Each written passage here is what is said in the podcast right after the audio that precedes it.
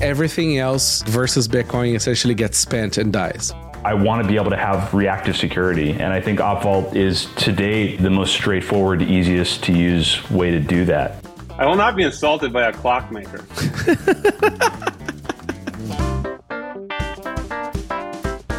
overall these kind of ways to make the network easier to both build on and interact with i think is a really big deal. If bitcoin existed when we started twitter we would not have to go down the ad model path. I mean as simple as that. Integrating lightning into a social network is the killer app. Hello and welcome to the bitcoin review podcast where we explore developments and projects with the people who actually make them happen. The show is supported by pod 2.0 sat streaming and coinkite. If you're a new listener, I'm NVK. I run CoinKite, where we've been helping people secure their Bitcoins for over a decade. We make the Coldcard and fun products like the Block Clock. You can find more information about it on coinkite.com. Today we are doing the list is a really really long list and I have an awesome team and a new person here. So uh, let's start. Uh, Nick from Mercury Wallet. Hello. Hi. Thanks for having me. Hey, thanks for coming on. Mr. Odell, our most infamous and famous guest. Good morning. Good morning. And Rijndael, whose picture matches his camera. Perfectly. Good morning. Good morning. So, guys, I'm going to just do a quick uh, the housekeeping here. Uh, we have uh, new Coldcard colors. So there is a few uh, few colors for people who want to want that, uh, especially the orange version of it. Coldcard Q1 PCB test came in from production, test production. So the boards are looking good. And I think I'm going to spill the beans. There might be a third secure element. Because why not? Badass. right? Uh, Matt, you saw the back of it. It's pretty cool. The little places for you to scrape the the USB and the NFC. Uh, I think I responded in all caps. I need it. I think that was my response. Yeah, that is true. Is it like easy to get to where you can scratch off yes. the, uh, the NFC antenna? Yes, cool. you take the batteries off and you just scratch it. That's a cool feature. yeah. Uh, what else? Oh, and the parts are are all on the way. So uh, there is a chance that this thing ships sooner than I want what else? Uh, oh, uh, BTC Session is doing a workshop in the Miami conference for the people who want to learn about code Coldcard and stuff. And um, if you want to learn more about segregated witness, Taproot, Schnorr, a, a, lot of like intricacies of Bitcoin cryptography. We the, the last episode with Andrew Poelstra and um, and Adam Gibson was uh, I think it kind of like it broke a little bit of my brain. that was deep, and a lot of things came out that many people did not know. Uh, it was uh, it was kind of cool. So I'll listen to that. What, was what was like the most surprising thing from that episode that people didn't know? Uh, I think people didn't really understand how like sort of like magical of a solution that was that solved mm-hmm. a bunch of different problems at the same time. Mm-hmm. It solved the, the the quadratic mining issue there. It solved the size of the witness discount and discount rate was sort of like a bit of a symmetric thing. It was kind of a magical number situation that was not planned for. Man, there was so much there. And you know, like we, I think we all sort of like came to the conclusion of the inscriptions again that you know it's it is what it is, and the same principles that defend your Bitcoin transactions defend the JPEG. So uh, that's right. Yep. You know, suck it up. There's nothing you can do about it. But yeah, all right, without further ado, Sparrow version 1.7.4. Uh, it now supports the border border wallet stuff. He updated uh, Tor, dark theme, signed Windows installer binary. That's a good thing. Do people even check binary signatures on Windows? Is it even possible? It is possible. Is it? But you have to like install a bunch of crap. Like I can't imagine you just have like yeah. OpenSSL as part of like the stack Correct. on Windows. Okay. so you have to then check the check check the binary. Yep. Okay. All the way yeah, down. and like you're using um some GUI version of like GPG, and like how do you know if that thing is good? Like it's right turtles all the way down. I, I mean the the thing about Windows that like just makes me stop balk right from the beginning is that they use the slashes in the wrong direction. Mm-hmm. it's like that was always like the weirdest part of Windows. Yeah, and like line endings are a mess. The whole thing is a mess Everything is a mess. Yes. Don't use Windows. Even if you're forced to, don't use a VM. DIYnodes.com public mainnet Electrum server edit. Use Whirlpool premix priority slider for change in mix fee target. Display a warning in the chosen mix fee target. Change the wallet gap limit.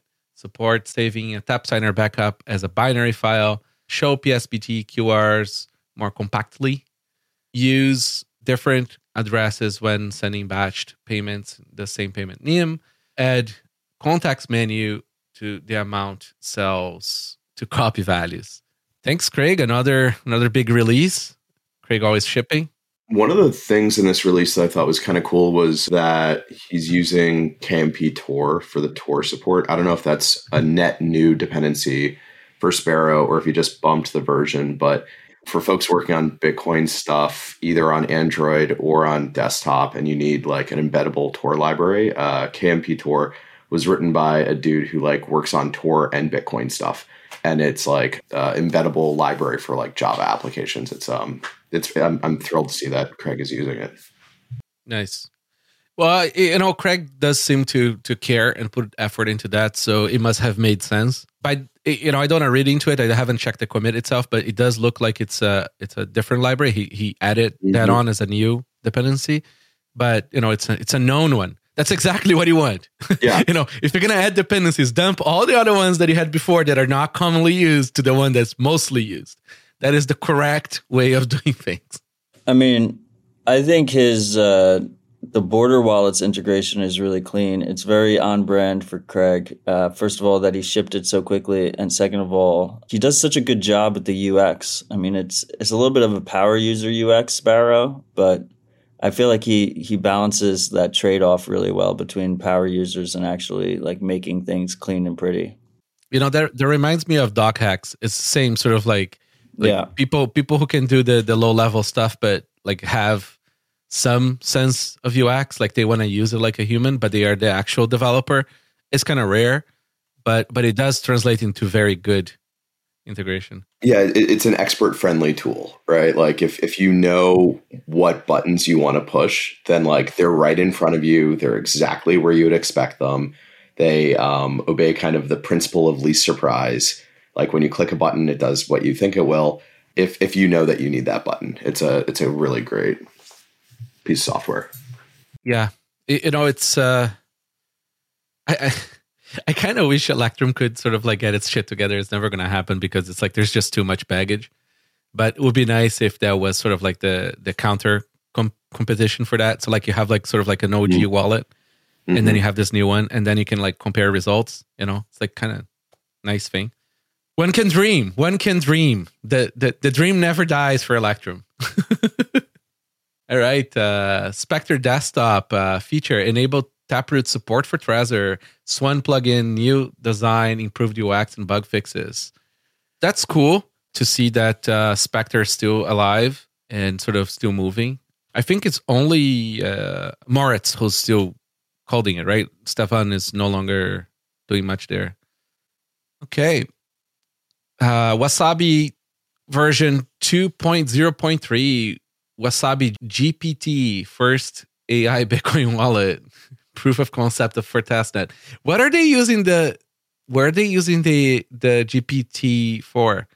Does anyone know? I have, I have no idea. I, I hadn't heard of this before right now.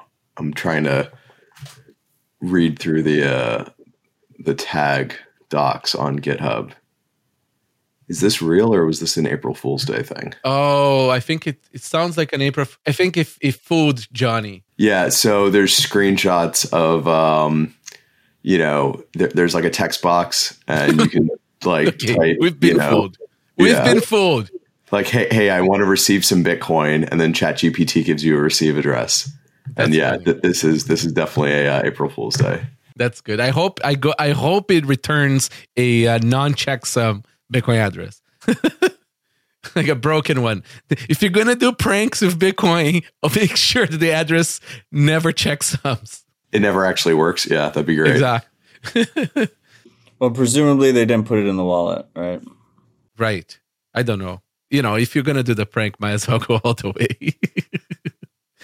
no, I, I love the idea that somebody would put in a Chat GPT API key into their Bitcoin wallet, right? Like their privacy uh, focused Bitcoin wallet. That's right. The privacy focused Bitcoin wallet is sending requests to, you know, the AI company backed by the same guy who made WorldCoin. right. seems like seems which like is probably just a front for the NSA, anyways. Okay, so the actual version 2.0.3 Taproot coin join signing and Taproot change outputs, opt-in manual coin control for payments, improved wallet loading speed, native run on Mac, the, the old architecture, and improved dust attack prevention. Uh, Matt, you're our privacy expert here. Uh, any any comments on on that? Well, this one doesn't send your inputs to a WorldCoin server. Instead, it sends its inputs to a chain surveillance server. okay, fair. Different API. Different API. I, am really happy to see that the native ARM64 on Mac, like some Bitcoin software has been taking a little bit while longer to do native builds. I recently yeah. just got a native build of Bisq that doesn't have to go through Rosetta, and it's like night and day. It's it's usable now, so more people should rebuild their shit for native. Well, it's, it's also a major work. yeah, like, for sure. Like a totally different instruction set. Yep.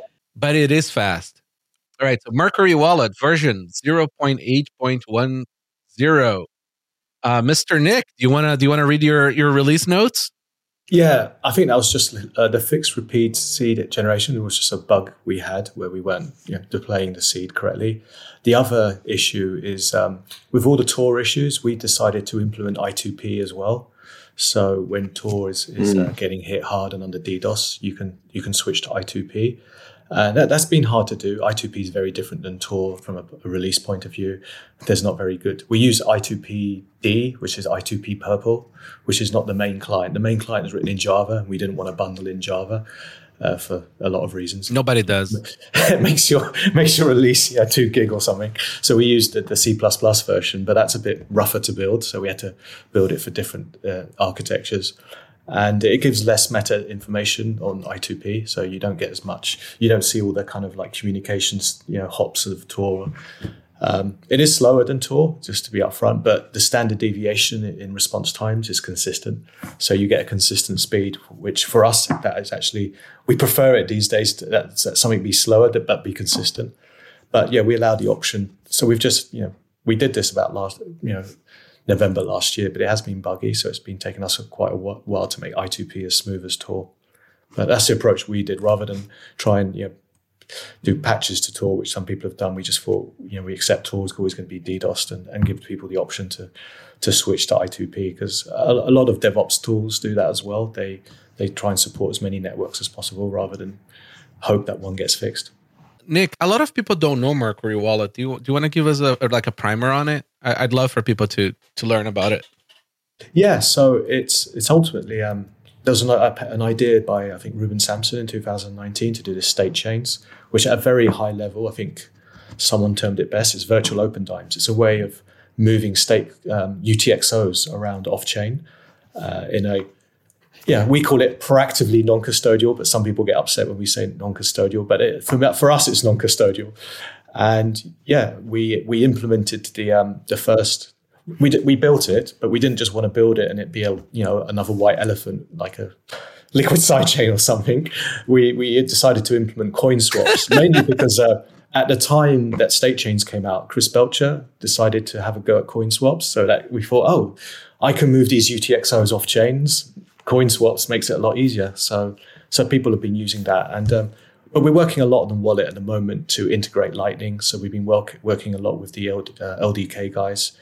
And the solution we came up with is it wasn't fully blinded. So in the next three to six months, we hope to be fully blinded. So that means we won't have any knowledge of the state coins themselves. At the moment, we know the addresses, but once it's fully blinded, we won't even see the addresses. To, to us, we'll be issuing tokens. I mean, when I say token, basically like a hash, like a eCash token, and that's all we'll see. And then when people swap, we just don't know who's swapping with who. So you, you, the anonymity set will be a lot greater and a lot simpler to understand because we find people people get a bit confused with coin swaps as they compare it to coin join, and it's, it's a very different privacy semantic. in some ways it's better, some ways it's worse, depending on how you look at it and depending who what you're trying to do. So. Um, Yeah. Sorry, go ahead, Rijndael.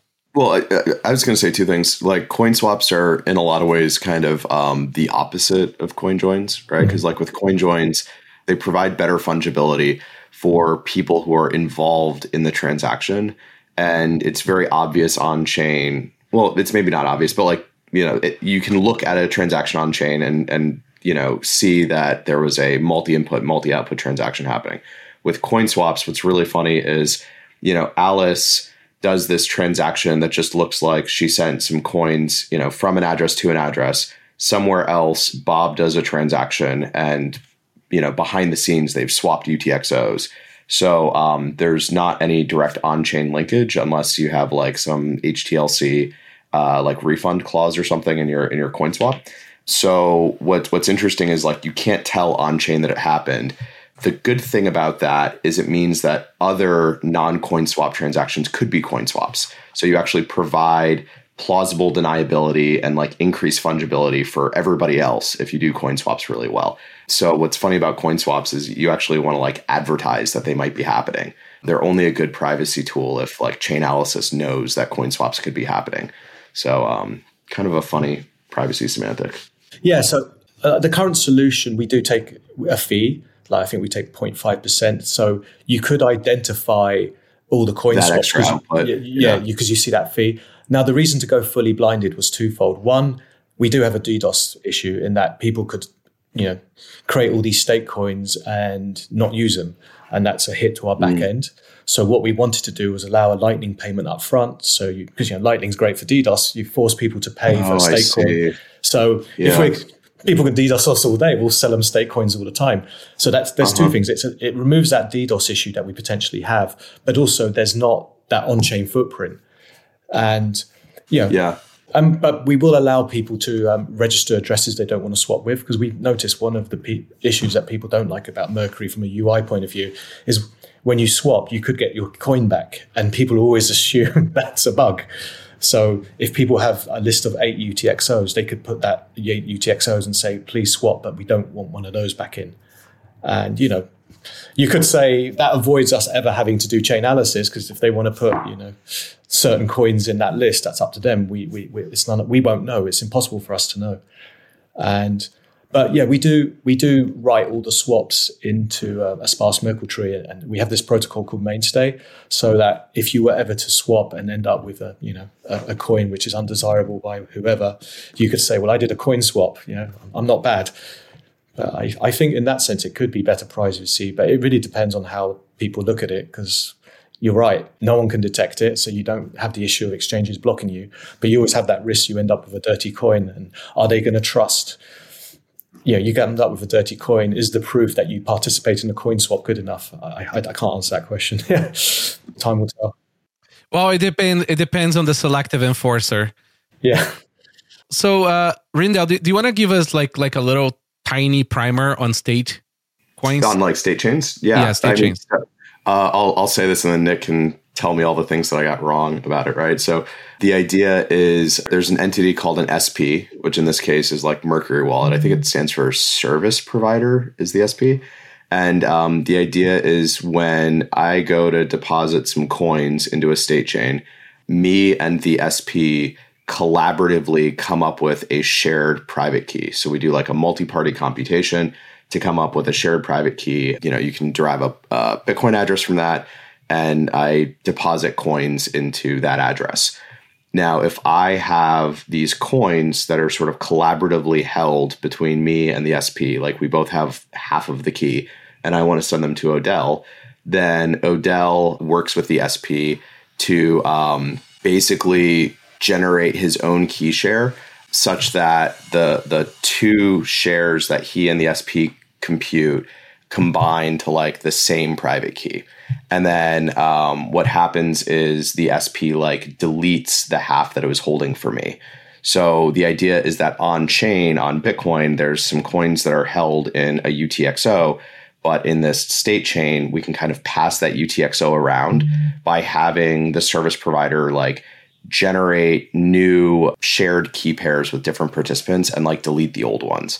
The problem there that might arise is what if I sort of transfer this UTXO to Odell and then me and the service provider go and collude to go and like respend it because I still have my half of the key. So um, what you should do and what Mercury does is they um, publish all of the Mercury transfers in this proof of publication ledger that's anchored to Bitcoin using Mainstay. So the idea is that if I send a state coin to Odell and then I go and collude with Mercury to spend it, then he has cryptographic proof that it was actually transferred to him and that Mercury colluded with me. And he can go on Twitter and say, look, I have irrefutable proof that they're bad actors. Everybody like take your money out, don't put money in. And then it's it's sort of cryptographic proof of exit scam. Proof of rug so that's that's kind of the model. Yeah, proof of rug pull. Mercury Wallet kind of goes above and beyond. And what they do is they handle key deletion in SGX, which is like a confidential computing environment. Um, there's some problems with SGX, especially on like client devices, but they're relying on it to just sort of like make it harder for them to you know do the, the the rug pull that you would then have cryptographic proof of so like as an end user you have multiple layers of protection like there's the economic thing of they don't want to burn their business down and then um, they've you know made it harder by not having this stuff on like generic server hardware i don't know nick like how'd i do Couldn't have said it better. Making me look bad. It's good. It's good. Amazing. So, I mean, like, so, so, like, the cool thing, if if you're if you hear all that and you're like, well, what can I do with it? The nice thing is, if you have a state coin and I want to transfer it to Odell, Odell wants to give it to NVK, o- NVK wants to give it to Nick. The only on-chain transactions for that are when you deposit the coin into the state chain, and then if you want to take it back out, all of the um, transfers kind of in the state chain are all off-chain. So um, it's kind of like a lightning channel where you have you know a transaction to open, a transaction to close, and then all of the transfers in Lightning are all off chain. It's it's a similar dynamic, and then you know because all these transfers are off chain, you can imagine um, that you could build a service where people just pass these things around, and then you withdraw and you leave with different coins than you started with. And so that's exactly what Mercury Wallet does. They have like a swap system where you can put in 10 1 million sat you know outputs and um, put them into a big swap pool and you you leave with different utxos than you started with you know, I have like another five sort of like questions and comments, but I, I think I'm gonna save this for a state chain maybe episode and and sort of we go through it because I, I'd love to compare some of the trade offs with uh, with with some of the eCash solutions that are coming out and I don't know, man, like it's like endless kind of like subject. Yeah, I mean, like, there's a lot that you could get into. I think one of the underexplored things about state chains is because it's a mechanism for handing around uh, UTXOs using like multi-party computation. I think you could use it for helping other layer twos. Like, um, I've got a crazy back of the napkin idea for using state chains to pass around your end of a lightning channel.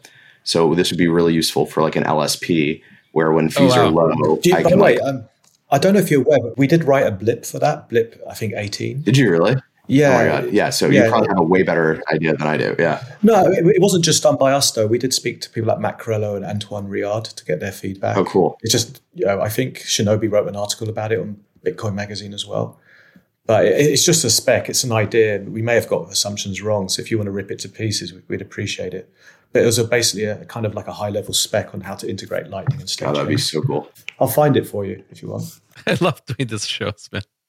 Yeah. at. Well, I mean, like it's it's great. Like I'm I'm, I'm just gonna co-opt NVK's show to like. Yeah, no, get- 100%. get people And that's- thrown at me. that's the purpose. awesome. Yeah. I'll put it in the chat anyway, so for your reference. But yeah, we, we, we sent it to the blip. I don't think the blip, um, the lightning blip stuff is that well maintained. So I didn't really, I don't think many people looked at it. But, um, but yeah, have a read if you want. Yeah. Thanks. All right. After all that, uh, Nunchuk, Android, and iOS versions now support more local currencies. That was hard to come after that. Mempool project version 2.5.0. They've done a bunch of things on the Lightning Network Explorer and sort of like many, many other updates. Uh, This is such a great release for mempool space. Like I think this is the first self-hosted release that has the Lightning Explorer, which is great. Like that's been kind of a missing feature if you run your own. And then um, I don't know if you guys have played with the uh, like the block audit feature, right? So the idea is that if you um, when a block gets mined, miners don't have to put in what you think they're going to. And so your view based on the mempool of what you think the next block should be and what miners actually put into the next block can be wildly divergent. And so what this feature does is when you click on a block, it'll show you based on your mempool and um, what what your node thinks the next block should be compares it to what actually got mined and then color codes transactions to show you transactions that you know should have been there but weren't or you know were added or were different. And um, it's cool to keep an eye on for reasoning about like global mempool consistency for seeing miners insert you know transactions that they were handed out of band. Like it's a it's a it's a really cool way to learn about those dynamics. Yeah that's where sort of like i have i think differing opinion from a lot of people is that like you know the mempool is not consensus. Uh, nope. i think people people greatly mistake that people really think that the mempool should be reflected on what gets mined and you know part of the Bitcoin protocol is that the miners can take whatever they want out of bound and like put it in. Uh, they can do their wonderful empty blocks, which they love to do sometimes. And we're going to see a lot more of that. There will be miner node collusion so that they can get their. And and I, when I say collusion, it's not meant to be like, oh my god, this is bad. It's just that you know that that is a thing that is possible in Bitcoin. Like a a actor can pay a miner to get something in. That miner just has to have enough hash rate to to get a block out. Mm-hmm. But that's perfectly, you know, and we used to have a lot more conversations about creating out of pool protocols and, and other means of adding transactions that way. There were some talks about like having a lightning sort of like bidding system for you to include transactions that some miners may want to take with extra payments aside from the fees. And that sort of brings back the whole sort of like, you know, inscription issue with, you know, miners it's it, this is what Bitcoin allows you to do. Yeah, well, I mean, like, um, it, it's been interesting with inscriptions popping off to see transactions with you know fees well below what you think should be there, and some of it is you know out of band payments. There's also transaction accelerator services, which are great if you get stuck and don't believe in mempool full RBF. But yeah, I mean, if if we had like full global mempool consistency, and if miners could only put in blocks what was in the mempool, then we wouldn't actually need proof work. Right. So like That's right. oh, and more than that, I mean, imagine when we have like two, three billion people using Bitcoin. Can you imagine the depth of the mempool? Like, oh, I mean, yeah. it, it's gonna be like like an absolute like you're gonna look and cry kind of thing because you know you're gonna have like you know like a couple terabytes worth of transactions sitting there and then you look at like oh the next it's four megabytes versus like you know a couple terabytes worth of stuff. Things are gonna get weird. Uh, so so people need to make their peace with it. Mempools are never gonna clear again. And they cleared How it compares to all the non-replaceable transactions in the uh, one sat per byte permafrost. Yes, sir. Oh, another thing I want to see that I, I, wish people would move on from is like uh, I'd love to see the one sat v byte uh, restriction removed. I, would like it to be like a, a, thousandth of that. It can't be free, yep. but it would be great if it was like greatly reduced, just to see what where the, the cards lie. Right, like I want to see what happens. Uh, this is a good time to do it and that's that's uh i can't remember if that's consensus or not right now. It's policy. It's policy right? It was not hard coded. So it, it's just part of the how they call it now? The conformity whatever. Yeah it's it's it's, it's consensus in that you know 90 plus percent of the network is running yeah the but there's a there's a new term people are floating around a lot now. Uh, the, the the transaction conformity or whatever which really is just uh code for uh, our soft rules on the mempool and relay. So, anyways, that's that's all getting very interesting. There's going to be a lot more weird, interesting, and dramatic things happening to the mempool in the in the coming years. I, you know, it's inevitable. All right, uh, RoboSats fixes on-chain payout race condition. LN payouts are more reliable. New UI elements when order with on-chain payout finish now users can temporarily up to 60 seconds spinner coin blah blah blah. RoboSats is cool and very timely brought up. I mean, uh, Paxful uh, closed down. Uh, you know, to apparently the the claim is that it was uh, uh, some founder drama issues, and and that's why they closed down. But um, you know, uh, I imagine there is other issues too. It's not easy running a centralized service. I mean, markets should never be a company. Period. Markets need to be fully, fully, fully decentralized because they will be taken down. Well, yeah, go ahead. Well, first of all, I'm excited to have uh, Ray Youssef of Paxful on Citadel Dispatch right after I record this. It'll already be up by the time people listen to this. But, uh, you know, RoboSats is interesting because it's not decentralized, in my opinion. So, what's cool about RoboSats is it's centralized, but it's run through Tor, and the founders are NIMS. So we don't know who they are. So as a result, the UX is more convenient than something like Bisq that tries to be more robust and more distributed. But you get some levels of censorship resistance because the founders are NIMS rather than something like Hodl Hodl or Peach or Paxful, where those are centralized services with known founders. So it's a cool trade off balance. I kind of like how pragmatic it is because uh, Bitcoiners tend to, we tend to like over cypherpunk things. You know, like we try and go as extreme as possible. And I, that's also what I think is cool about Nick's project, Mercury Wallet, right? Is that like they made some pragmatic trade off balances. And as long as you're clear with what those trade offs are, you get convenience and UX benefits out of it. But it's also steps, right? I mean, like you want things to start to happen before we have like more perfect solutions, which may not even be achieved. Yeah, you want options so, too. That's right. Plus, if you have 50 different like semi-centralized services doing the same purpose there is less like less chance that they get taken down because there is only so much resources on the bad guy side right? Yeah. So anyways it's uh it's it's interesting what's happening. And and it's very timely with the whole Nostr thing too because there is a there's a proposal uh from from i forget his name now from Galoy the guy from Galoy, uh, the main dev there, there is a proposal for a a note kind, if I remember right, for a P2P trading. So that could be more like sort of integrated right in the protocol. There is another market that is on the list as well that uh, that's in the works. And I don't know, like it's just a symbiotic sort of relationship there. Just just it's just so perfect because you have like the comms to do the bids and asks, right? uh, and then the offers to Oracle or to arbitrage, right? And then you have like, you know, Bitcoin contracts that could be anything. It could be as simple as the PSBT contract all the way to some complex DLC shit, right? Like it, it doesn't really matter as long as like people have a means to coordinate uh, and then a means to to actually enter the contract. I think we're sort of like going to a weird, awesome place right now. Yeah, and like Nostr is such a great tool for things like that. Like I'm really, really interested in Nostr as a backend for Bitcoin software to do like market making or matchmaking for like actual trading, but then also for things like coin joins and coin swaps. Because you know some of the things that are really nice about Nostr are identity is super super cheap, so you can have your software like generate a new identity on every session and have it be like very ephemeral it you know uses the same cryptographic primitives as bitcoin. So if you have a bitcoin wallet like you can already sign you know uh, with it's with, frost uh, though so most clients don't support it yet. Well you don't have to do frost but it is it, you, you can yeah. uh, which is pretty cool. But then the other thing that's like really nice from a privacy perspective is anybody can make a relay and you can have clients publish to multiple relays.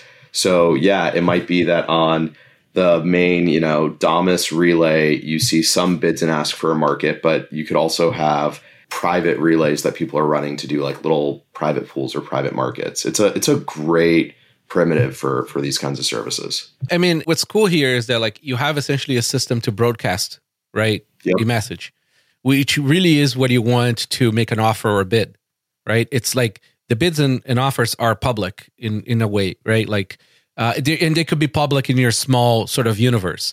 Uh, if you want to have a, a, private universe let's put it this way. But ideally within the order book that's all private bids and asks right? And, and that could be as simple as a craigslist offer right? Like that that in a way is a offer. It doesn't have to be like what like an actual exchange does granularity. So like it really sort of like uh, does that beautifully now, if you want to have like further private coordination, you can use the private messages, or you can just use a different uh, uh, system as well, right? Like that is better for that. That has forward secrecy, like I don't know, like Matrix or whatever. Mm-hmm. But that's not the hard part. The hard part is not talking private of each other anymore, right? Like there is means of doing that. It really is making a censorship resistant bid and ask system. 100%. Uh, and and like that's really addressed with with this new protocol. So, anyways, very timely. You should bring that up on uh on uh I, I heard I was in a in the spaces yesterday with with Ray and and Brad, but uh, I didn't like ask a lot of questions. Maybe uh, Odell uh, can inquire a little bit because they have this this protocol they've been working on called uh, No One. Yeah, just for transparency, I am involved with NoOnes. So Oh, okay, Only on the white paper that they're building. They um, okay, yeah, I got introduced to them about a month ago. Uh, no, maybe actually no, three, four months ago to to work with some people on a white paper to kind of decentralize the Paxful approach. But I mean, it's not. It's a well written white paper. I think it's going to be released in ten days' time. But I don't think it's anything that none of you guys would have thought of. It's using Nostr, DLCs, kind of doing web of trusts for de- decentralizing oracles and stuff. So, and um, yeah, I was introduced to them by Ray a while ago. So, so Very cool. But yeah, That's the awesome. people the, the people on the paper they're, they're well known, you know, people in the Lightning space and privacy space. I've just been managing uh, geniuses for Ray. That's what I'd say. It's been a very easy job. and and there is no and there is no token, right?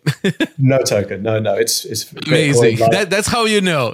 yeah, it's Bitcoin, Lightning, Nostr, DLCs, all the stuff you guys know. It's just putting it into one document, and, and you know, hopefully, no one That's pretty cool. Can get, can get the resources to build that. So it, it can't come soon enough. Like seriously, it can't come soon enough. All right.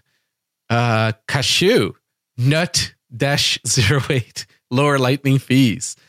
Implements Nut Zero Eight Mint returns overpay lightning fees to the wallet. New fake wallet backend for testing. Postgres support enable CLI improvements and use Pydantic setting class. I have not seen Postgres written with the actual SQL in a long time. That threw me off for a spin. Uh, you know it's legit? It's the real Postgres. that's right. Uh, so yeah, I mean, Cashu is Cashu is such a fucking cool project. We have booked, I think, or are booking an episode with uh, Eric, Calle, and uh, Matt, and there might be one more person I can't remember now. I'm sorry. To just do, just talk about eCash. It's been a while.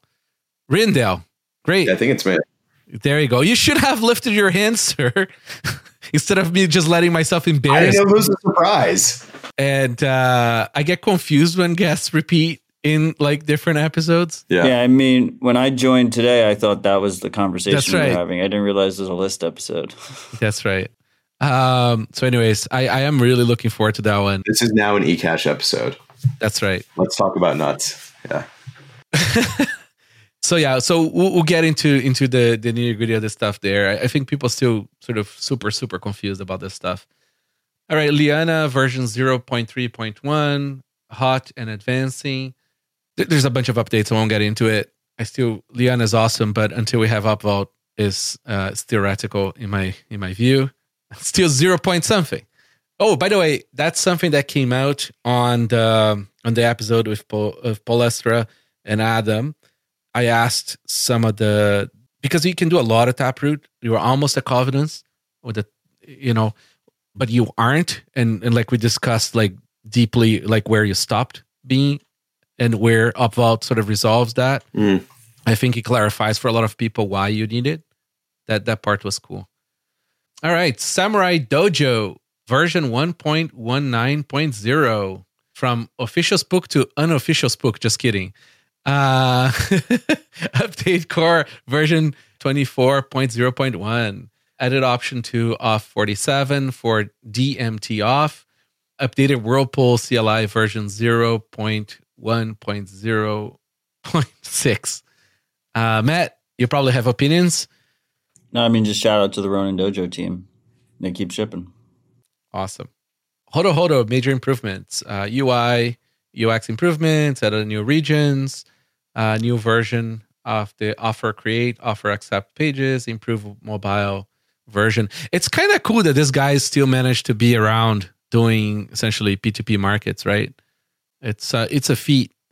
You know, it's kind of like the guys from Tether too. You know, like it, it's being being alive in this space, being centralized is uh, is hard. Can you use Hodl Hodl as American? No. I think you can, but the um, the payment options are really limited. It's like if you want to use it for your Zelle transfer for some reason, you can do that.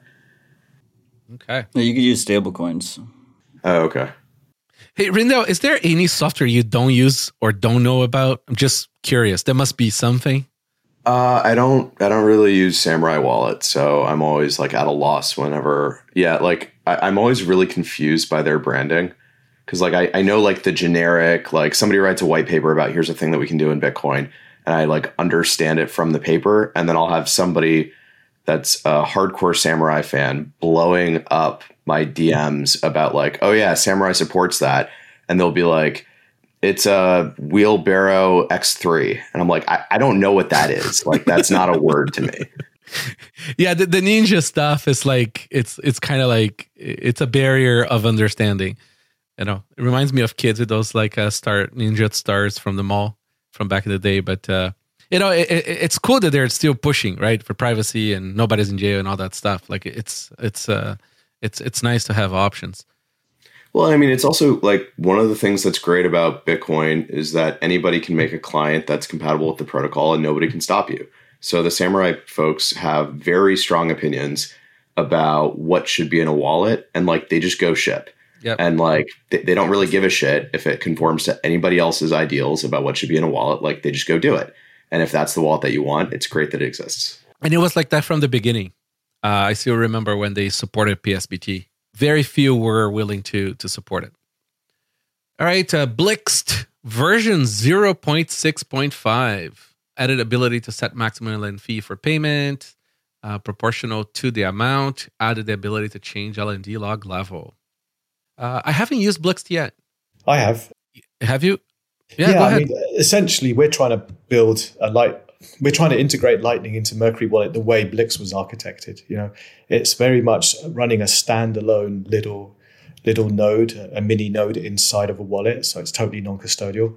So we, we have spent a lot of time in the in the Blixt Telegram group, which is pretty active group, but we're doing it with LDK as opposed to them doing it with LND. And but it's basically having your own little mini node, so not necessarily doing routing even, you know, just connecting to like a mega, uh, you know, a larger LSP, but and that gives you the true non-custodial, totally opposite of Wallet Satoshi type approach. So, and this is uh, this is phone wallet. They're mobile only, yeah. They're, they're, I think mobile only. Okay. Yeah, I think they use Neutrino. Yeah, I, I, think they did the same thing that Breeze used to have, or maybe still has. I, I haven't checked on where Breeze is, but you know they run a like stripped down LND node that uses neutrino in the backend to get block filters and like you know they probably default to their own source for that but you can override it. But yeah it's it's one of the few you have a full node on your phone like lightning wallets. Wasn't this wallet a different name before?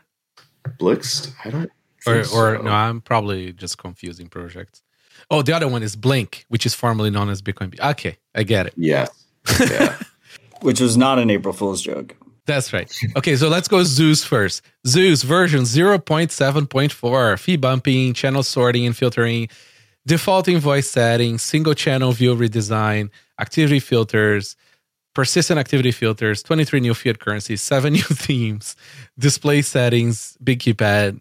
Evan is an absolute beast to this. I use it is my my my daily driver now for Lightning with Alby as the backend, so I'm still using it as as a custodial sort of wallet. But boy, it's amazing. Well, for those of us who run Lightning nodes, there is literally no other option besides Zeus. So I'm extremely grateful uh, for their team. And I'm really glad that he added fee bumping this release because, as Matt said, the mempool is never clearing ever again. Finally, have an ally on this. Yeah, I don't know. I'm still doing one sat byte transactions. Just gotta wait forever. Yeah, but it does eventually go. Uh, it's it's it's amazing. Like if you just have low time preference, you can still get them in, not for lightning purposes. You know, it's a funny story about that. So when I first made my call that the mempools were never going to clear again, and this time is different, I made the bet with Marty, and mempools briefly cleared. I remember, just barely cleared, and then I told him I was going to pay his the bet off in a one sat per byte transaction, and he got really mad at me, which tells you all you need to know because he's afraid right. that the bet won't clear. That is beautiful. Did you pay him in a one set We doubled or nothing, so I haven't paid him Oh, anything okay. yet. But when the time comes, it'll be one separate byte. Do you also double the fee to two set byte? No, sir, that's not the bet. Okay, I see. So it's not everything was doubled, just the two parameters there. Okay. Correct. All right. Let's see here. I want to just see this. Somebody sent a link. Oh yeah, there you go. It's an inscription, Matt. Uh, your your bet. Okay. Blink, formerly Bitcoin Beach Wallet, renamed Blink. 2.1.79 LN access icon, fixed contact list, reinitialized cor- correctly when tapping the cross, scanning an expired invoice to show news alert. Do you guys know if Bitcoin Jungle is the same wallet repackaged or it is, right? My understanding it is, but you were there. No, I, I, you know, listen, like I was trying to be a normal person using Bitcoin like a normal person. Like, you know, you don't ask like to go look at the person's other wallet who's receiving the money with fiat. So I was, I was respectful that way. It was, it was pretty crazy. Like every, everything accepts like Bitcoin there. That's badass. It's amazing. it was weird because it was just natural. There was this one kid who was alone at this like coffee booth at a farmer's market. And uh, the first time I went, because I went to three different markets, saw the same people in different days. And one of the days he was there alone, so I don't think he had access to the wallet. So he WhatsApped the person who had the wallet to send him a QR via WhatsApp for me to pay the QR for the Lightning invoice. So uh, people will find a way. So, yeah, when you were there, if you went to, you know, buy coffee or, you know, whatever with Lightning, was it, you know, oh, I got to go get the special iPad No, from no, no, no. Just like here, Yeah. like it was like wow. it was like not not even like no explaining, no face. You know like people make a face either happy Yeah, they, or kind of like you're annoying like, oh, me. you're one of those you people. were one of Yeah, those for sure. people, right? It's a full on grassroots circular economy down there. Yeah, it totally is. Like it's uh I'd love to see it. with it's it's uh Lee is one of the main guys who, who did a lot of this and and like he's done a tremendous job there. It's crazy. Especially the butcher. The butcher taking the butcher was a Coldcard user. Like like That's awesome. I was like, "Oh, so you're the Coldcard guy," you know, like and like we're talking, and he's like piling up the meat for me in a cooler. That was surreal. That's pretty cool. On the topic of Blink Wallet, formerly Bitcoin Beach Wallet, this goes back to the previous discussion, which is they made a very pragmatic set of trade offs where there's a multi sig custodian holding the majority of the community's funds, and then the community is using a, a single sig custodial Lightning wallet. And why did they do that? They did it because the actual users don't want to deal with liquidity management and channel Yeah. management and all that other stuff. Yep. And so there's a very pragmatic trade-off balance. And it just as long as it's made clear to users, it's it to me that's an acceptable risk. But we you need we need to make the tools better as we go. There is two points that I've been making for way over a decade. Which one is like trust is never going away. Like we're people, we're gonna have to trust each other. You know that includes for a fully sort of self-verified transaction. Your core client, you're trusted that the guy doesn't shoot you, and you need to find efficiencies, right? And and, and there is other sort of trade-offs, and like you know, way way back then, we thought that the payment terminals that we made were going to be used in a little village where there is one guy of a payment terminal that functions as the bank, and then everybody else in the community kind of like banks with the guy because you just you can't scale base layer to everybody. Period. Uh, you can't scale lightning to everybody. so like you, you're gonna need to find these models and also like people don't care you know i trust my neighbor right like and, and if my neighbor has a thousand bucks of my bags so be it like it's okay Well, and like with the Blink, formerly Bitcoin Beach Wallet model, right? Like part of the the trade off there, right, is it's custodial, but it's custodial kind of in your community. That's right. Like you know the guy who's running the server, so if he absconds with the money, like you go burn his house down, right? you know who to punch that's key Yeah, to trust exactly.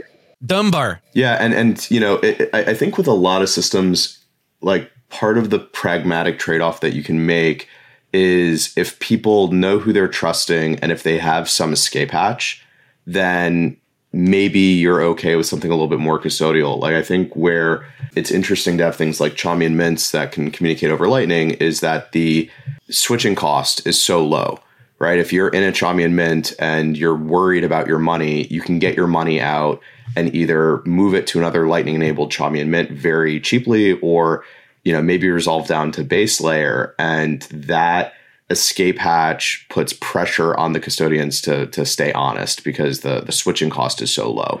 And so there there's you know ways that we can like balance these incentives that it doesn't have to be black and white of like either it's fully custodial or it's you know every butcher needs to have a Coldcard right like there, there's Yeah. a lot of middle ground between those two things I mean, if they are my butcher, they take so much of my money. They do need a Coldcard. It'd be too Sure. much to hold on Lightning. There's not enough liquidity for that. But the the the key here is like it really brings back to Bitcoin fixes everything. Bitcoin fixed Chaumian eCash. that that is that is my my point. It was stupid before. Like now Yeah. it's amazing. You know, it's the same with Nostr. Like he, he fixed that. Like you- you'd be silly to do that without it. Now now you can do that like like in a meaningful way and keep everybody sort of safe that's uh, we should uh, definitely address some of that on the the next uh, episode about ecash. All right uh, Torq v 0.19.1 dashboard page showing on and off chain balances more advanced automations and a few other things. I i don't even know what Torq is.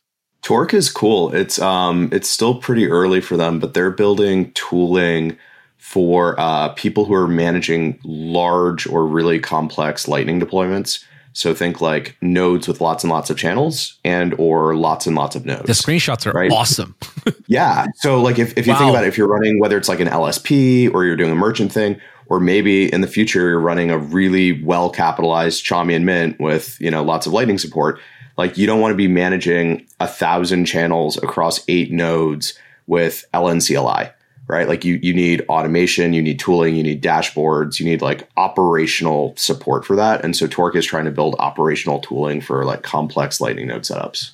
Do you know if they're somehow related or in talks with the guys from EMC, which is Block's new Lightning liquidity providing service? Because those guys are awesome. It was a, a, a I don't know docs people, but it was it was a different company that was acquired that sort of ended up with that project, and I, and I think they're going to have like something like eight thousand coins for liquidity or eighty thousand coins for liquidity. I can't remember.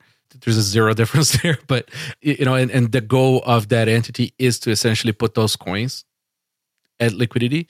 And I think they're still in the early days of developing the plan. Sounds like they're match made in heaven here. Yeah, I don't think those two teams are talking yet. I should probably connect them, but um, I think you're talking about C equals, right? Which is like that's right. Yeah, That's right. Yeah, C equals. Yeah, it's still pretty early for them, but they're they're trying to provide you know lightning. I'll, I'll call it lightning services for both like wallets and merchants and other people who are building on top of lightning. And uh, as you mentioned, they have a lot of capital to deploy, and they're you know anxious to do that. Yeah, I know one of their guys. If you need, though, connect the two. Cool. Very cool. All right. LND version 0.16.0. Pathfinding upgrades, Watchtower improvements, RPC updates for devs, more backend options. LND always comes with some uh, with some uh, uh, controversy around itself, but uh, it, it does keep shipping. I mean, they they do good work. Core Lightning. I'm gonna call it a C Lightning. Wait, wait, just on LND real quick. It is incredibly frustrating that you just have random channels force close on you, especially when we have mempools as full as they are. And I just want to say that out loud. No, say it louder. Say it louder, and we're gonna we're gonna repeat it. And it's easy to deny that the implementation is is auto force closing without user interaction until you start managing multiple lightning nodes that are all using LND are connected to each other. So you're the operator of both nodes. And there's no way that channel four is closed unless the implementation did it on its own. So I've seen it happen maybe five or six times to my nodes. So fix it. Guys from LND, fix it. All right, C Lightning version 23.02.2. I'm just going to plant a flag that C Lightning has the best release names in Yes. the entire Bitcoin software space. And I was going to skip it. Okay. But you no, now you're gonna have to no, now I'm gonna have to read it. Yeah. Thanks. So it's it's version yeah 23.02.2 the CBDC backing layer 3. Um yes, it is funny. Uh did that get released around April 1st? No. I, I don't know. Like now I'm scared of these releases. No, it was 3 weeks ago, so you're good. Okay. P requiring a full description, not just a hash, has been pushed back since broke BTC Pay server and LNbits. Zombie channels changed, reverted as some prune channels were found to be still functional. Static channel backups no longer sent the nodes. Sounds like a bunch of fixes that broke things got reverted. hmm It was. It, this is, sounds like a a revert release. Lightning Terminal version 0.9.0 alpha. This release of Lightning Terminal Lit includes updates, versions, integrated LND, pull, loop, Faraday daemons. Cool. Yep. The Bitcoin Company version 1.27. Earn rewards automatically by linking your Visa or MasterCard in your app. Send gift card as a gift via email or Nostr DMs. That's cool. Set a, pre- a preferred Bitcoin address payments type P2SH, segue to Taproot. I like that they are like one of the only gift card companies that's like a real Bitcoin company. They're not sort of like doing shit coins or or they're not like you know like fiat like company. They're they're like legit Bitcoiners. And another thing too is that people don't realize that like you know gift cards is how cash happens outside of the cash system. And specifically, you can get no KYC Visa Visa cards, which is extremely useful, and um, it's not without risk on their end. They're really putting their their necks on the line there. You know, I wonder if I don't know. I wonder if they have uh, an API to be able to do this because you can send gift cards over Nostr DM. So if you could programmatically buy a gift card and then send it over Nostr DM, then you could plug it into these exchange protocols that we were talking about. So then you could build a, you know, hodl hodl lightning sats thing where it's like you buy and sell Bitcoin for gift cards programmatically over Nostr, which would be super fucking cool. Essentially plugging the Visa network. Yeah. but yeah, no, that that's exactly how people use Amazon gift cards. Like it's it's uh and yeah, this this is gonna get very interesting fast. Zebedee borderless payments, new feature for borderless payments let users go from one local currency to another in seconds. I assume they hold the FX bags. LNURL-pay extension. Now this extension contains the option to create Lightning address for each LNURL-pay code you create. Oh, that's cool. Yeah, it's uh, it's Ben who pushed this one. It's funny, like I've learned about Kali and and Ellen bits. I didn't, I had not made that connection before. It's pretty amazing.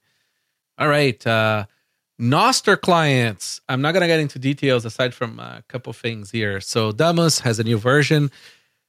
Uh, it's actually 1.4.1 now in test flight. Uh, has a bunch of new updates. Uh, JB keeps on pushing like a maniac still, and uh, yeah, it's it's really cool to see. Nosotros new release as well. Amethyst has a new feature that is the first time that I go like, oh, Android got something first. They have the the NIP sixty nine could not have been a better number polls. So it's a it's a, it's a type of uh, note that is a poll, and and to to vote in the poll you have to zap it. So you cannot. It's a lot better poll results because people have to pay to uh, to vote. So that's that's really cool. That should come to everybody soon. Snort.social version 0.1.6, NIP5 management page, uh, and a bunch of other things. Nostri.chat, that's Pablo. Keep on building. Uh, and NDK is coming, the Nostr development kit. Algia Nostr CLI client written in Go. I gotta try this one. I think it's gonna be the one that's gonna be awesome. I haven't I haven't played with it. What uh, what clients do you guys use? I usually just do Damus for like 90% of everything. I have a couple of Nostr bots that um, are like hand coded Rust to publish shit to Nostr. I'm really excited about things like Algia. Like, I think we need more um, easy to compose Nostr CLIs for doing things like having cron jobs or bots or whatever that can just like publish events to Nostr. That stuff is super, super useful. Or to test your relay. or to test your relay. Or to sure. make a or to compose a note to undelete your key. Who would ever do that? Who would Yeah. ever do that? I mean, I see a, I see a red button, I press it. Yeah, so that one is very cool. I, I I'm really enjoying Gossip on the desktop. It's kind of fun. I'm wondering how long I can last keeping my legacy nsec secure. Oof. Here's the thing: depending on how, if when we figure out key delegation, depending on how it gets rolled out, we might actually have to abandon our old keys. There might not be a way to to roll over. Unlikely, actually. Yeah, I was I was wondering about that. It was probably it's probably very unlikely. So, in in full selfishness, I've emailed uh, Andrew Poelstra and and I've tried to nerd snipe him into uh, into because I know he likes side projects uh, that are unrelated to Bitcoin. That's how he finds Bitcoin ideas. So um, so yeah, if you know a cryptographer, try to nerd snipe them to uh, to look into key delegation on Nostr to the detriment and dismay of many Nostr core devs too. It's a it's a fun tug of war there, but I, I think if we can get some of the the people who sort of worked on adapter signatures on Bitcoin to go look at this, they are the people who will be able to shove interesting crypto primitives into existing crypto primitives. Yeah. We're going to need something short of magic to make this happen. And it's not going to be DIDs. All right. any other Nostr uh, software updates you guys have?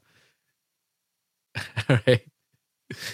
Wait, actually, I have a question for you. Um, what's the deal with BRB? I mean, it's are, are is it actively are you actively maintaining it? Is it should people be using that relay? Be right back. So no. I, I don't know. So we, we know we know what the the problems are, and uh, when we started that, there were no sort of diversity of of of like that we believed enough diversity of implementations for a relay. So it was done from scratch, Hmm. and anything you do from scratch in two three weeks, it's gonna have done from scratch issues. Yep. We know exactly what they are. We just don't have the bandwidth to fix them. But we, I also doubt that we we it would be a big contribution anymore because there's a lot of good stuff out there now, uh, and there's more coming. So I think what we're gonna do is there's a few other ideas that are not the obvious ideas. It's not just a relay or just a client kind of thing that we want to explore, and that could be the sort of like the the base for where we want to explore. Well, I mean, it, it seemed like at the start, the thing that you guys were doing that was more interesting was indexing, Yes, right? And so I, I imagine that like where you could add value is on custom indexing Or just text search. Interesting things. Yeah, right. but again, like you know, we are not like people who scale servers well. Like we're harder people, so we tend to just make a server that's bigger, which is kind of great, but it, it has limits.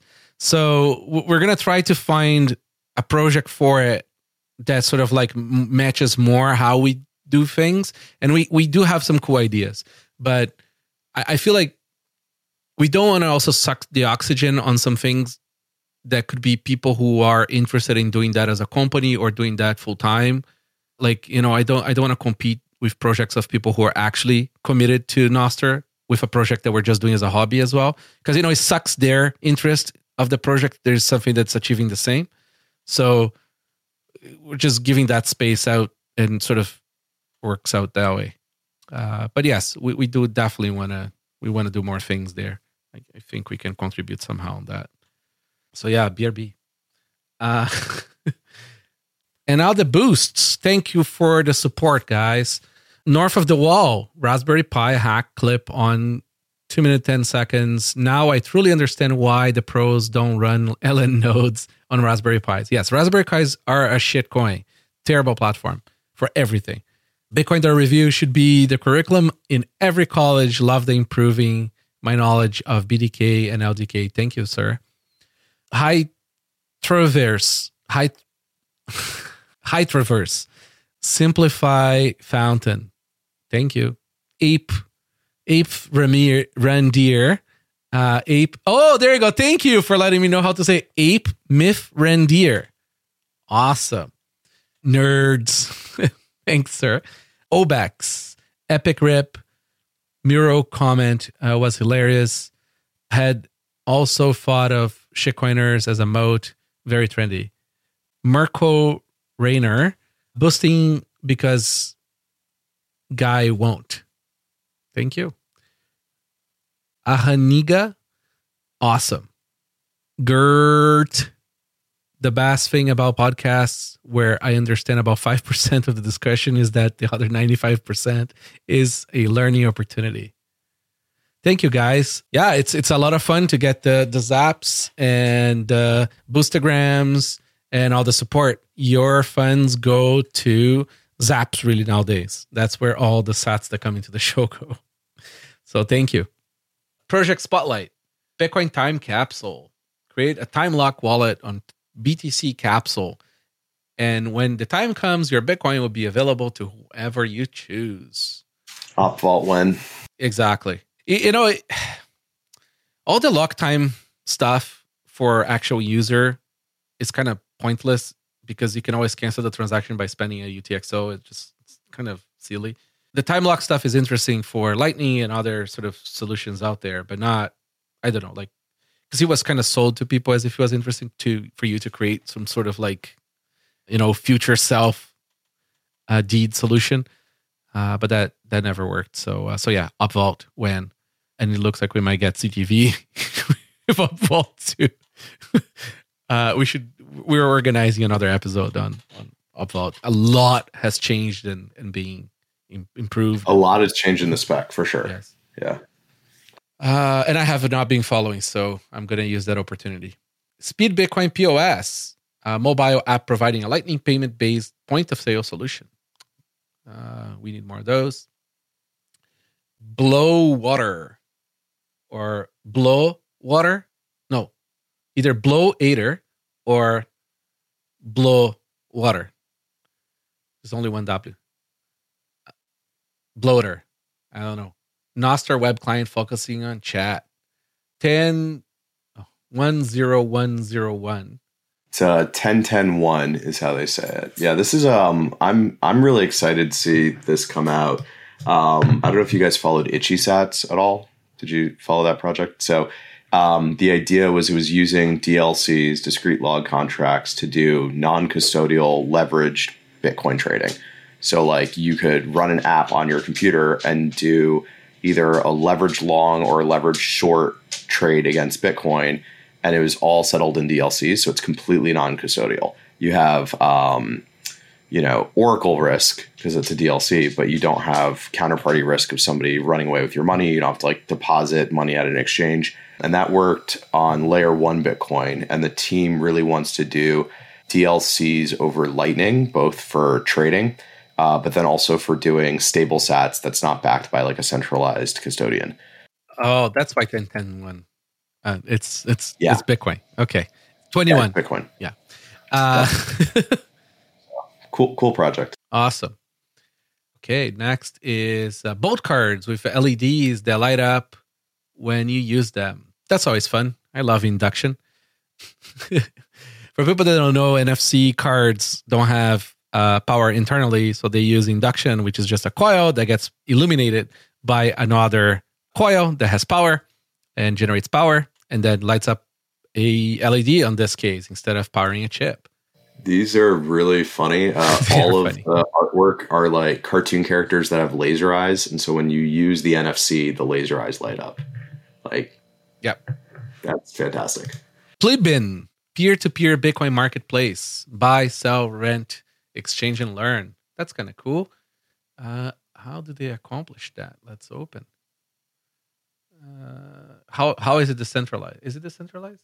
Does it even? I don't think it's decentralized. I think it's just um, it's it's it's like Craigslist for okay. Bitcoin stuff. All right, that's a that's a perfect candidate for an Nostr replacement. Uh, we'll put up a bounty. On that note, it goes back to our previous conversation again, where it's just a pragmatic trade off balance Yeah, yeah. that was made. Um, on this announcement, it was actually really funny because um, there was a little bit of controversy because when you choose your location, you can't choose Russia. So there was a bunch of Russian Bitcoiners that were pissed off, and people thought it was because of like sanction compliance. Mm-hmm. But it turns out that it's actually run by a bunch of Polish Bitcoiners who hate Russians. So it was a bunch of base Polish people who then told the Russians to go make their own fucking site, uh, which I just, I don't know, just a nice little drama context. Yep. You know, like I kind of love the idea of Bitcoin balkanizing further and Bitcoiners balkanizing further. There was always my sort of like vision of the cypherpunk Bitcoin future where you have like this Bitcoin tribes. I wouldn't call it a gang, but a Bitcoin tribe that's sort of like, you know, they have their sort of like kind of like a Japanese cypherpunk thing where it's like you have these districts and they're all sort of like, you know, trying to up each other and and they have different, you know, shoguns and like different sort of like uh, in, uh incentives. And you know the more different people we have with different incentives the more protected we are because nothing changes. But first we need to have uh, aggregated signatures and OP_VAULT and then we can stop changing everything. And bip 324 as well and and then the list continues right like there is like 50 things i want selfishly but uh but yeah that's the, Well, and, and like the next thing on the list is about Utreexo, right? So that's another one that maybe we want to go for it Yeah. no please Oh well, so this is uh, Floresta, which is really cool idea. So Utreexo, uh, if if people don't know, your Bitcoin node has to keep the UTXO set so that um, it can check all of the transaction inputs and make sure that they are in fact UTXOs and that they haven't already been spent or that they're non-existent money. So that means that as Bitcoin usage grows, this database that your node has to maintain gets bigger and bigger over time. What Utreexo does is instead of storing the whole UTXO set, you just store a Merkle root. And then whenever somebody wants to transact, they send with their transaction like a Merkle inclusion proof that shows that their inputs are actually in like the global UTXO set. So it's it's very literally a space bandwidth trade-off. It could mean lower hardware requirements for running Bitcoin nodes at the expense of like more bandwidth. So, you know, some people are working on Utreexo, and um, what's cool about this project is it's a Electrum server where the back end of it uses Utreexo. So then you can like plug any wallet you want into it. So if you have a wallet that uses Electrum, then you can have the backend for that wallet using Utreexo, which is super cool. man nothing is being worked on bitcoin right Dagon I mean- Boomer Coin. Yeah. And this is the short fucking list, man, for an episode. Like, I mean, seriously, Yeah. like this is only two weeks of stuff. Okay, like we actually cut out like probably another like twenty things, and and there could have been more if we just look further. Yeah, I mean, I, I was going to throw a bunch of stuff about BDK on the list, but the list was already No, many pages. bring BDK, please. Yeah, BDK is working on their 1.0 release, and it includes a bu- like they've been doing a lot of refactoring and ripping out things that people either don't or shouldn't be using, and so it's going to make BDK a little bit more composable and easier to like pick and choose what parts of BDK you want to use. So it's a really big release for them, and um, Bitcoin wallet authors are going to have like better tooling for building Bitcoin wallets, which is No, I, I love BDK. NVIDIA, I think it's the it's the best way to go about it, especially because in Bitcoin you don't have to worry about too much about diversity of implementation. If anything, it's kind of nice that there's less implementations. Like in other protocols that you don't have a like a, fixed consensus, then you want the opposite, right? You want more diversity so that they don't start implementing things that are not part of the protocol. But anyways, yeah, no, the, the BDK stuff is, is pretty cool, and Steve is is awesome, and he's a gray beard. Well, and like sometimes BDK provides some really nice abstractions over other really high quality like Bitcoin libraries, but it, it has this very opinionated abstraction of a wallet. And you might want to build something like a Nostr bot that does something with Bitcoin, and you don't want like the entire wallet abstraction. And so making it easier to kind of pick and choose which piece of that I think is going to make BDK work for more projects. We are um, we are very fortunate to have uh, lead maintainer Steve Myers uh, in Nashville working out of Bitcoin Park. So I've I've gotten to know him quite well, Oh, that's awesome. and uh, he's just a really amazing dude. I actually knew his brother Richard Myers first, and uh, yeah, they're just both great. And uh, he had a lot of the BDK team in at Bitcoin Park for an offsite, which That was, was awesome. fun. So I got to meet uh, thunderbiscuit awesome. and Daniela, and incredibly bullish on that team. Remember the whole uh, "go shake the hand of your rancher" meme going? Well, go shake the hand of your uh, Bitcoin BlackBerry 100%. implementer. You know, like go shake their hand. Shake everybody's hand. shake everybody's hand. No, I just find it so cool, right? Because like they, they are they are doxxed, right? They, they're they're known. So like you, Yeah. you get to go meet these people in person, Yeah, and it's you know, such an incredibly high leverage project. I mean, MVK said that like because they're doxxed, you can shake their hand. I mean, I like shaking the hands of nyms even more. Just because someone do- is dox is not doxed doesn't mean you can't meet in person. You just have to be discreet about it. Yeah, absolutely. Uh, Rijndael, you got to come to Bitcoin Park sometime. I mean, we have a no photos, no video policy. Dude, I have crazy FOMO not coming to Bitcoin Park. I need to get out there. We'll pick you up from the airport. I know I can speak for P um, that uh, we'll we'll come caravan and pick you up together. Yeah, man. Uh, I need to I need to figure out when I'm coming out there, but it's gonna be it's gonna be soon, I think. we just gotta find you a new nym for that. Just invent a new name and we introduce you as like You'll a different just be person. like John or some shit, whatever. yeah, we can do it, and uh, and you can change some aspects of your look just for that, and then uh, yeah, that would be cool. It'll be kind of fun. I um I, I co-host uh, DC Bit Devs, and um, there's a lot of people there who like know me in person and who know me on Twitter and hadn't put together that they're the same person, which has been really fun. That's hilarious. Yeah.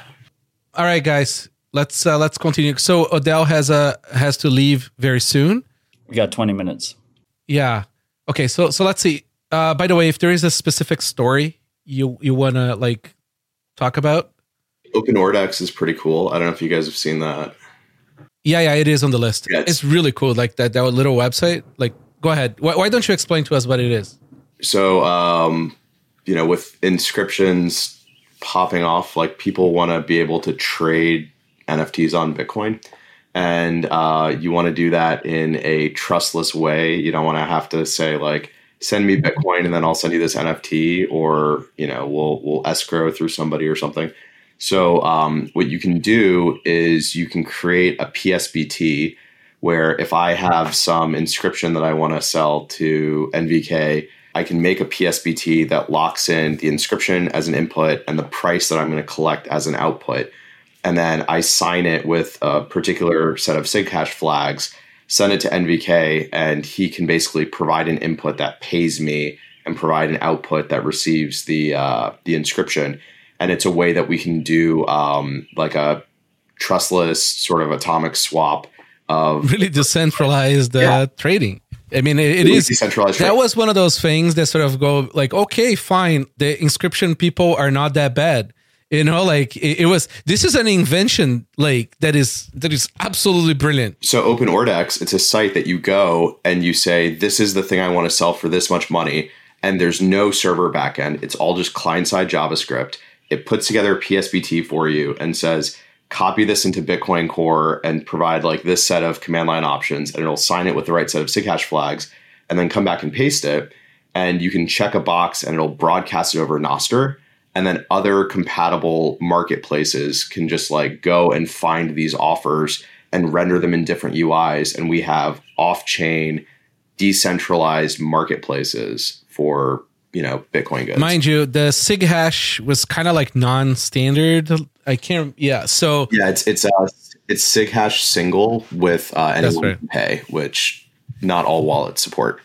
That's right. So uh, we are adding support to that on Coldcard next release because I think this is a great way for people to trade. Like, and it's going to be much more than just words, right? Like this could be used for a lot of different stuff that can color a coin. Well, I mean, especially yeah, especially with things like Taro or RGB, you know, getting closer to usage. If we have constructions that plug into Nostr, that there's lots of client support for, then we can start building like decentralized exchanges for for other assets, which is really interesting. Yep.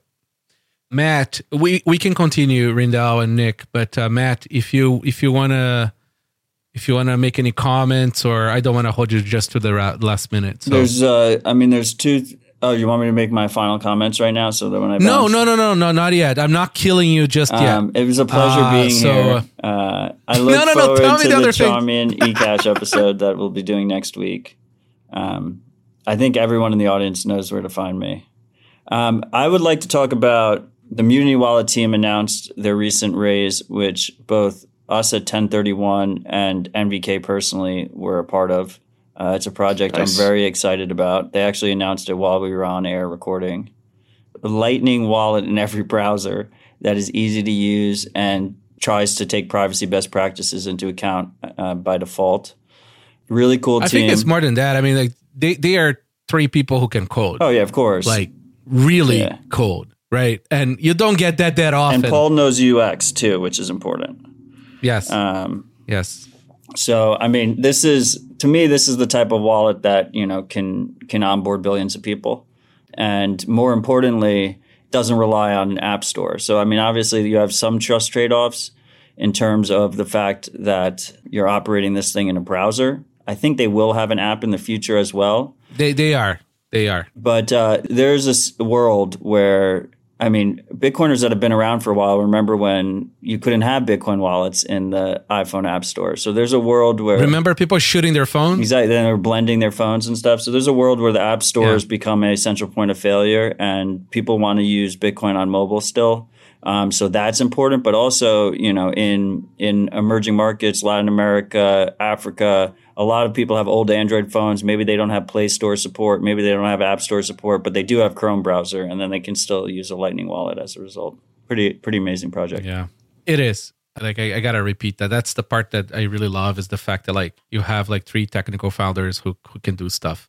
The business stuff is sorted out. It's a killer team. I mean, it, it, it's like the kind of people that like whatever these three people are doing is gonna be awesome. Like you guys could have probably just invested in the team and said like, go build something. Yeah, but that, That's that was we did. exactly it. you know, it's uh it's not especially nowadays with the JavaScript crowd. It's like there there's very few teams out there that like you go like you know you have an idea and then you look around the team and you go like like a person doesn't say like you know I can't do that or I don't know how to like you know y- y- if you have a team that can just literally make any kind of software, it changes the dynamic, right? But anyway, one of the things yeah, that I was go on. really uh, I was just going to say one of the things that I was really impressed by when they started the project was I think you couldn't receive over Lightning at first. It was super limited because they, they have um, very specific requirements for, for what the privacy trade offs that they want to make are. And they weren't afraid to put out a Lightning wallet that couldn't receive in order to like uphold the trade offs that they wanted to make. Yeah, they were like, you can't receive privately right now, so you're just not allowed to receive. So you can't do it. There's no button. I love which it. is super based.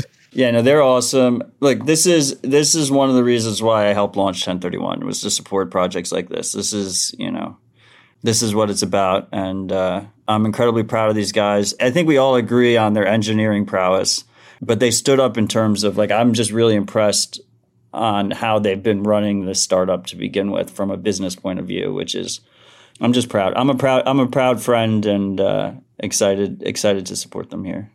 Yep. People with integrity.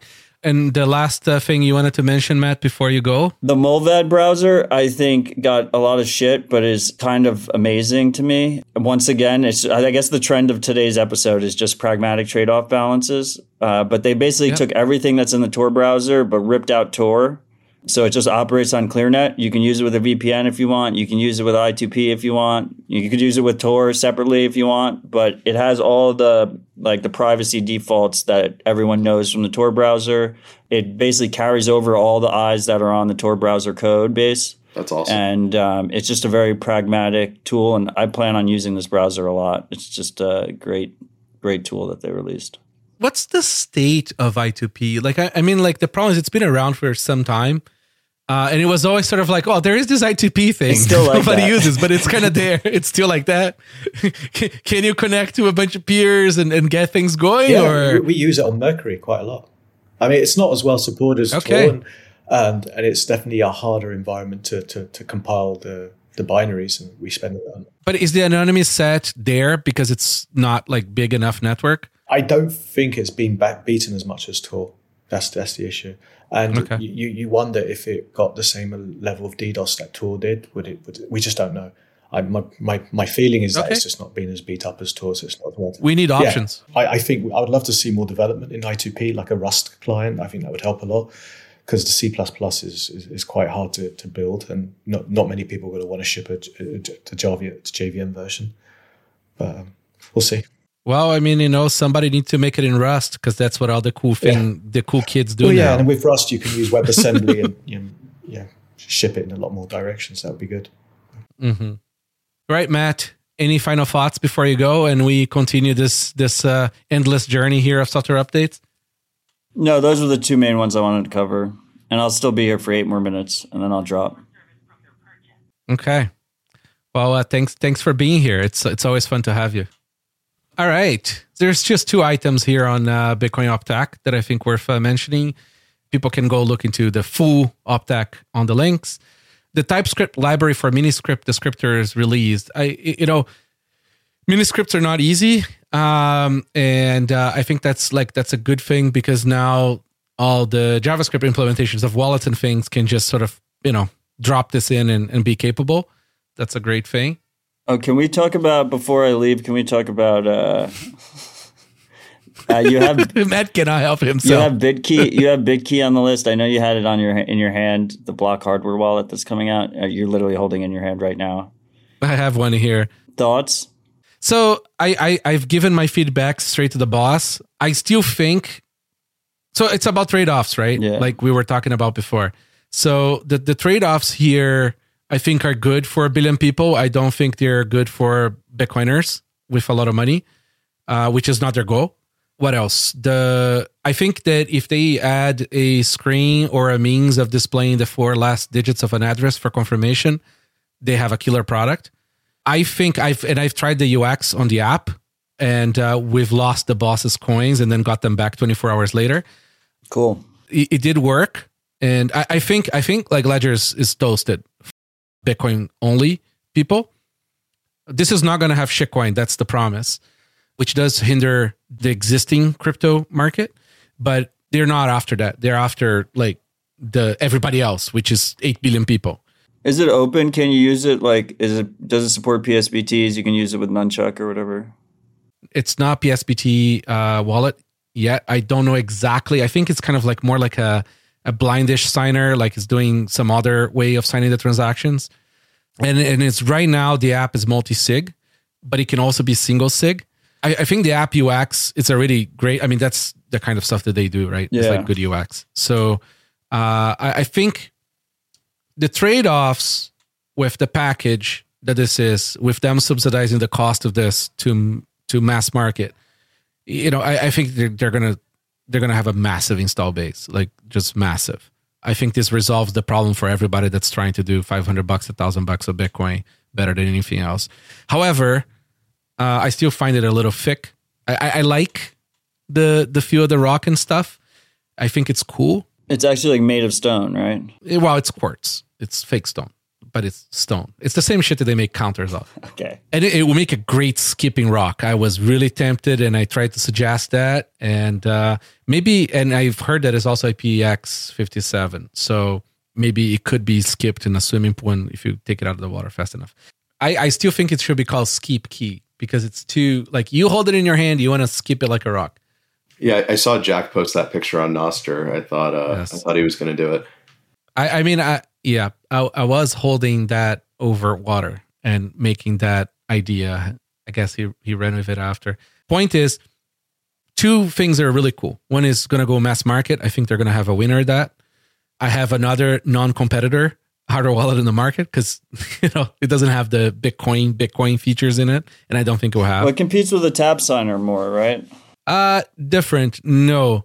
The TAPSIGNER is like cheaper and is going to be even cheaper and it ships flat and is just a message digest signer, right? So like in ideal world you're using a TAPSIGNER in one of these because they will open up the spec of this so that other wallets can do it. That has a battery in it as well. Yes, that's why they have a, a nicer you uh, a nicer NFC field because of the battery. And what is that? You charge it with USB C or something? Yes, and it also has the physical scanner, the fingerprint scanner, which you know it's easy to fake, but at the same time, it's like good enough compromise for what it is. I mean, remember, iPhones were fingerprints forever. Right. I don't know this module like closely, so I, I don't know the extent of which this module is good or bad. Yeah, I, I mean, like overall, I think it's really cool. I think it's going to solve the problem of a lot of people in the world. It is Bitcoin only. The UX is going to be great, and I think I think we need it. I, I think is going to open up the market to a lot of uh, a lot of stuff. The multi sig setup is the phone has a key, block has a key, and that hardware signer has a key, right? Yeah. But they could upgrade that or release this open in a way that other wallets will start integrating this. And then you can have like Nunchuk with one of these and a TAPSIGNER, for example. Awesome. What is the other thing? There was one more thing. Oh, because this, I think it's still TBD. I don't know uh, the current spec, but because this has a battery for the NFC field, it would be really cool if this thing could be an NFC host because then you can tap your TAPSIGNER to this before this has an, a pre authorized something for your phone. That's cool. So you could have like double air gapping here in a way. Like you could do cool shit if this thing can do host. But normally most things are not FC hosts because NFC hosting is is a whole different ballgame. Yeah, that, that that's why the Coldcard doesn't have it right. Like just the Yeah. yeah, way too much processing. Yeah. Yeah, it, not just processing; it's a completely different antenna network, Yeah. right? Like Yep. it, it changes, it changes too much, Everything. Yeah. changes everything. it's like a whole different NFC It thing. really is. But yeah, I, I don't know. Like I, I'm kind of excited. It's the first hardware wallet that I'm excited about in terms of like mass market solution that is not the TAPSIGNER, especially because they're going to use like 80 billion dollar public company sort of marketing to push Bitcoin into normies. From a non technical repercussions kind of situation here, I'm really curious what it looks like. I mean, regulators can go fuck themselves. I'm really curious what it looks like from a regulator perspective because this will be multi sig hitting the mainstream. Uh, you know, a massive publicly traded company. no, that's the app. no, but I'm saying That's that's Square's app. Right. Like this thing, they will open no, but that's not my and- point. Oh, I see. MBK. my point is, is they're going to say, rightfully so, that Block does not have custody of these funds because it's multi-sig, and there's going to be a bunch of regulators and policymakers that, for the first time ever, are going to learn about what the fuck multi-sig is.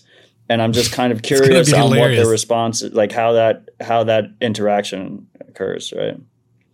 Maybe this is the test, right? Maybe this is how they test this out. It is. I think it is the test. Yeah. I'm sure the lawyers were part of how you create the quorum and 100%. like and, and like and who holds the keys on where, right? I don't know. It's it's cool. I mean, the boss is giddy about it too, which is kind of fun. It's like, here, come, let me show you something, you know, kind of giddy, which is awesome. Okay. Yeah. Well, awesome, gents. I got to I got to bounce, but thanks for having me, and uh, I look forward to listening to the rest of the episode later. Cheers. Thanks, man. And your input was much appreciated. Go give uh, Ray a full interview. Cheers. Take care. Okay, so MicroStrategy repays debt and buys more Bitcoin. Chad Michael is really he's gonna end up with all the Bitcoin like this because the weak hands just sell him the coins. It it is remarkable that like they keep on doing this. Like it's He, he's trying to stay on top of that uh treasury's leaderboard. yeah, that's right. Bitcoin Treasury is is how we get them. That's right. All these guys are competitive. Yeah, the the the, the missing piece for uh, mass corporate adoption was the leaderboard. Yeah, like I mean, remember, right? Like back when I started Bitcoin Treasuries was just a meme and I added Yeah. two companies. It was just two. And just the- joke was like, look, this is a leaderboard for guys who run public traded companies, right? And then there was five, and then there was 10. And then like God knows how many there are now. Things are moving. Okay, so Bitcoin product community launched to drive uh, high impact free and open source and commercial projects with Bitcoin ecosystem. Bitcoin product. Yeah, this is pretty cool. Um, there's uh, uh, I think you you did a Bitcoin review about the Bitcoin design community. Yes. Yeah, so this is that, but for like PMs, right? Like Okay. I think I, I- I think one of um, all the people that don't ship anything. Now they Now- can get together now on they have- panel now- and talk about it together, right? That's right. Now they can commiserate over the fact that nobody's listening to their ideas and shipping it. Yeah, I mean, like uh, I, I'd say I'd say like a more generous interpretation might be. Um, And you I bet Steve Lee is in there. I, I I'm sure he is. You know, like I think in Bitcoin we uh, we have a lot of developers who are really, really good at like the low level, hardcore technical details. But where we have a gap sometimes is how do we productize those things and make like easy UX and and make sure that things have like product market fit and that there's actual customers and users. And um, so so getting more product minded people to be able to um, constructively contribute, uh, I, I think is probably a good thing. Yeah, it's such a like having an anarchic, meritocratic, open source sort of system makes it like nearly impossible the lives of designers and and project managers because nobody listens like devs don't want to listen to pms because they never want to work on the shit that needs to be worked on for the user right? Like they want to work on the on the catnip stuff. So that is uh it's good to have. I mean like we we do need it. I'm sure that when people do listen to it like good things come out of it. So then we have two things on the list about ZeroSync uh, which is pretty cool. I don't know if you've been following that project at all. I have not. Yeah so ZeroSync um, what they're working on is you know when you do an initial block download for like you start up bitcoin core it downloads all the blocks you know from genesis until now and constructs the UTXO set so that you it, it you know validates everything after the assume valid cutoff, and it um, builds up kind of uh, uh, a materialized view of the current state of the network. So the idea behind ZeroSync is instead of doing that and having to download the entire chain, it would be really cool if you could just download a snapshot of the UTXO set and then download a zero knowledge proof that proves that everything that was in there followed consensus rules. So it, it's a okay. way to, you know, the, the the dream is that you could just. It's download. a much better assume valid. What you're saying. It's a much better assume valid, and um, you know, like it would be cool if you could, you know, have a mobile app that's a fully validating Bitcoin node, but you don't have to download 500 gigabytes of block data. I mean, it can just have your UTXOs and that's it, right? Mm-hmm. Yep that that'll be uh, that'll be interesting. And also, I mean, like when you think about like trying to process, say, Bitcoin is a thousand, five thousand mm-hmm. years old. Yep. You know, trying trying to go back in time and and rebuild that from Genesis, it's gonna be tricky. Yeah. So this ZeroSync project, like they're they, they did kind of a formal release and they're doing uh, a bunch of like POCs, and then they also partnered with Blockstream, and Blockstream is going to be broadcasting these zero knowledge proofs over the Blockstream satellite offering. Very cool. How how big are the proofs? Uh, I don't. So they don't have all of the proofs done. They're doing it in kind of phases, and there's like three phases for the proofs that they're generating, and I think they're on like the second phase. But I, I think it's going to be like a couple of megabytes. It's like it's not. Oh, so it's still quite big. Well, I mean, it's, no, I mean, I, am thinking for ham radio, man. Yeah, yeah, it, it, it, it's it's too big for doing like the AM radio, like bunker coin. Well, maybe not though, because if you um yeah i don't know. Like i, I think if, if you did like a snapshot and you said we're going to yeah there you go. If, if you did a snapshot and you said we're going to broadcast a proof for 24 hours of like a particular block height like you might be able to do it that way but yeah. Yeah it's a good question. Yeah no i i really want to resolve the bunker coin problems. Yeah. Who who coined that term by the way? Was it casey? I i don't know. I can't remember hearing way back. Like I you know, it sounds like one of those amazing pejorative terms that that like we just own it. Yeah. Uh like cuz the mountain man was a great one too, but I like bunker coin. Yeah, like you, you lunatics are gonna live in a bunker and broadcast your blockchain over ham radio, and it's like, yeah, yeah, yeah, yes. doing that every day. you know, like, I mean, like, I mean, I do live the bunker sometimes, but you know, like, it is, uh, it is integral part of my life. Right. Yeah, for sure. Yeah. Well, if you use an Omni antenna, you don't even have to do that. Perfect. Okay, so lightning news. Boy, we might have to skip some of these, but because like 50 of them. uh, LN Room.live, learn how to hack Core Lightning tutorial series. That sounds interesting. What are blinded paths and how do they work? Nice article. C equal Lightning node is now up and running. We mentioned them. These guys are going to do high liquidity pro- providing services. The future of Lightning is now Custodio. Sorry, it's non-Custodio. Igor Korsakov, founder of uh, Blue Wallet. Boltcard Wallet launched a new LN hub based on Wallet. By the way, all these are linked from the show notes. Bitfinex Labs releases uh, some Lightning stuff. That could be, and also supports RGB assets. Okay, so uh, if Bitfinex is doing, there's there's there's a bit of weight behind, which is kind of nice. This is a Shaquen Casino. Lightning Prism, GG Publish Lightning Prism. What else? Uh, Lightning on Blockstream Green. First look.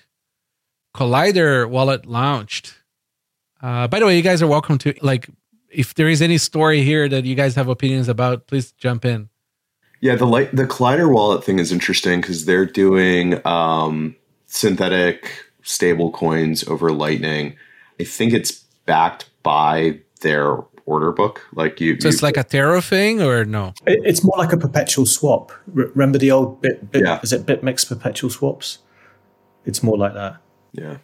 Strike brings lightning fast money transfers from the US to Vietnam. Route blinding. Uh, that's that's interesting. Yeah, it got actually merged into the BIP, or I'm sorry, into the Bolt, which is uh exciting. What's a Bolt seven six five? No, that's the pull request. Hang on. Uh, which bolt number is that? It looks like it touched uh, bolts two, four, and nine. Yeah. All right.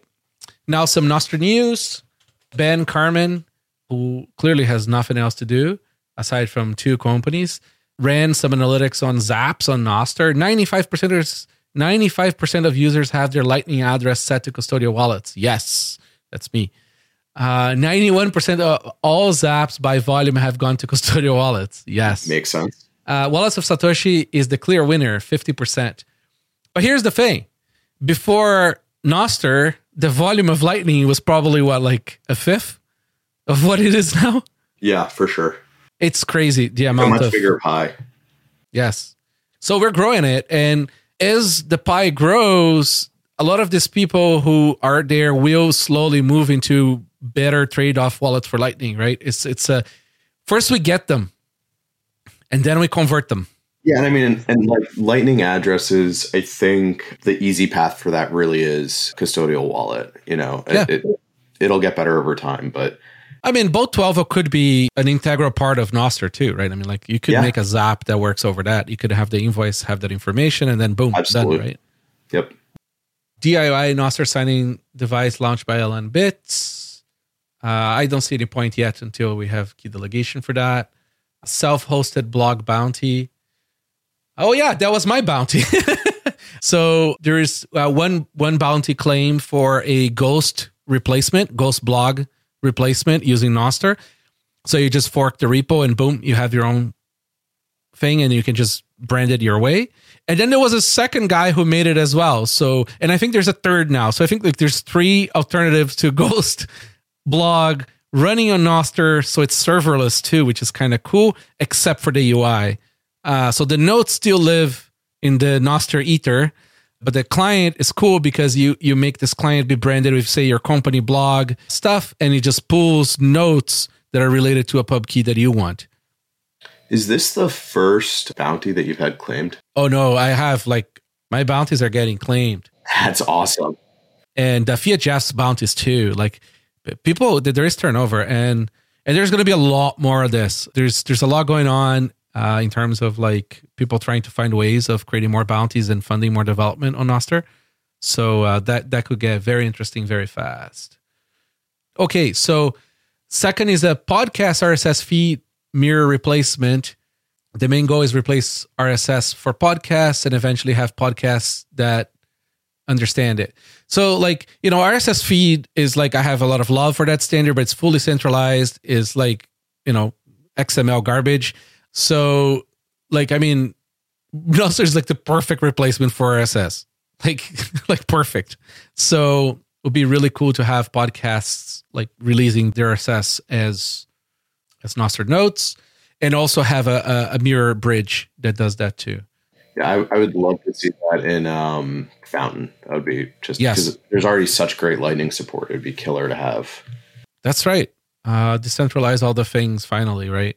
And then there was another project by Rock who works for uh, Square. I think he works on Cash App.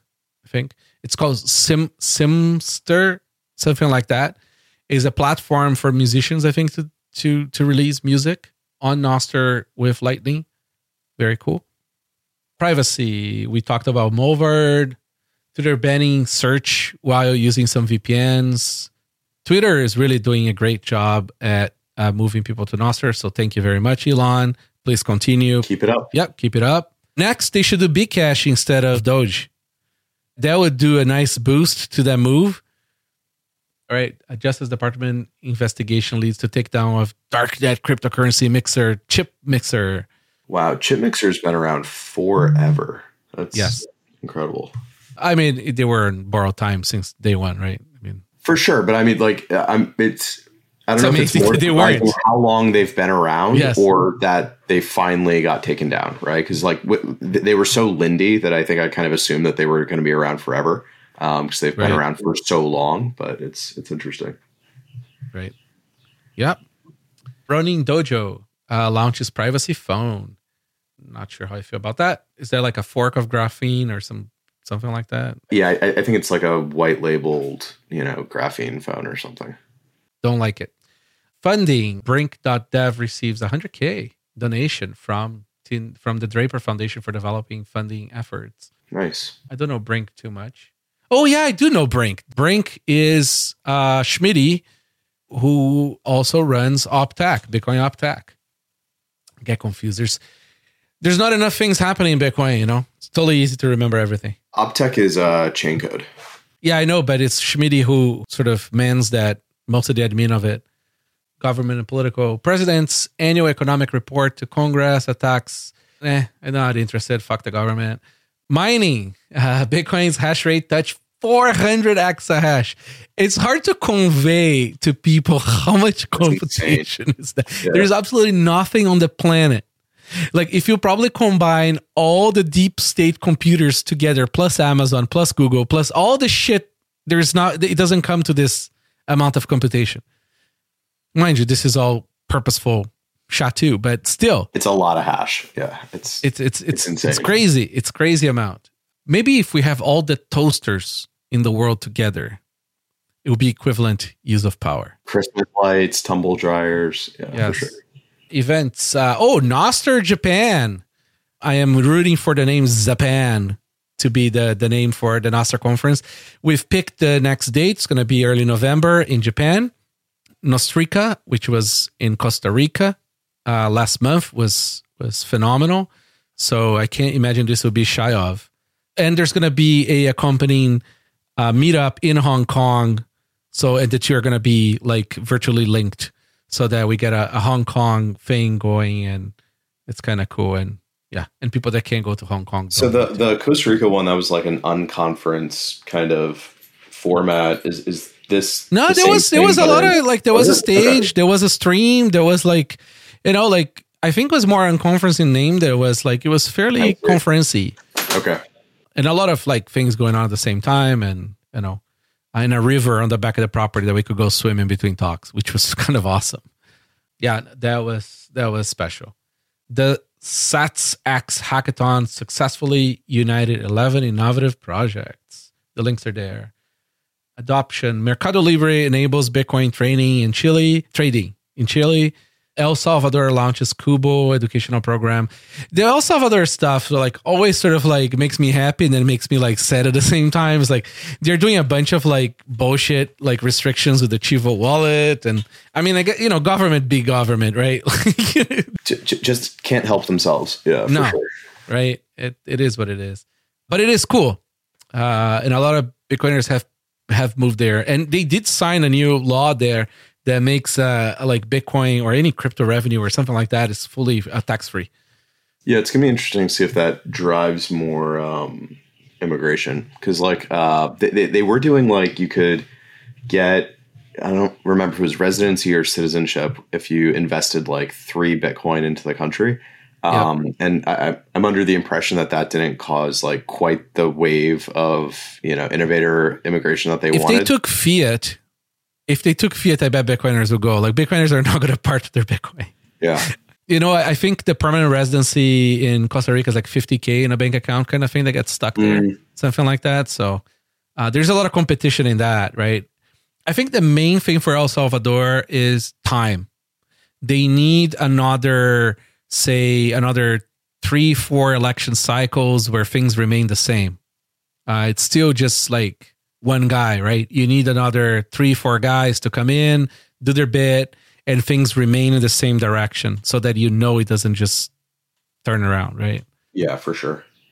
Uh, this is an article here by Gigi, Purple Text, Orange Highlights. How, oh, that's a nice name, Gigi. Gigi is very good at the names.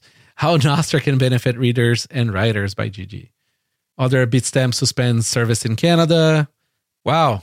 Uh, I mean that that was a long, long list. I think we actually got through the list. Yeah, I mean, you know, as soon as like Matt leaves, we can actually concentrate and get things done. You know, It's amazing.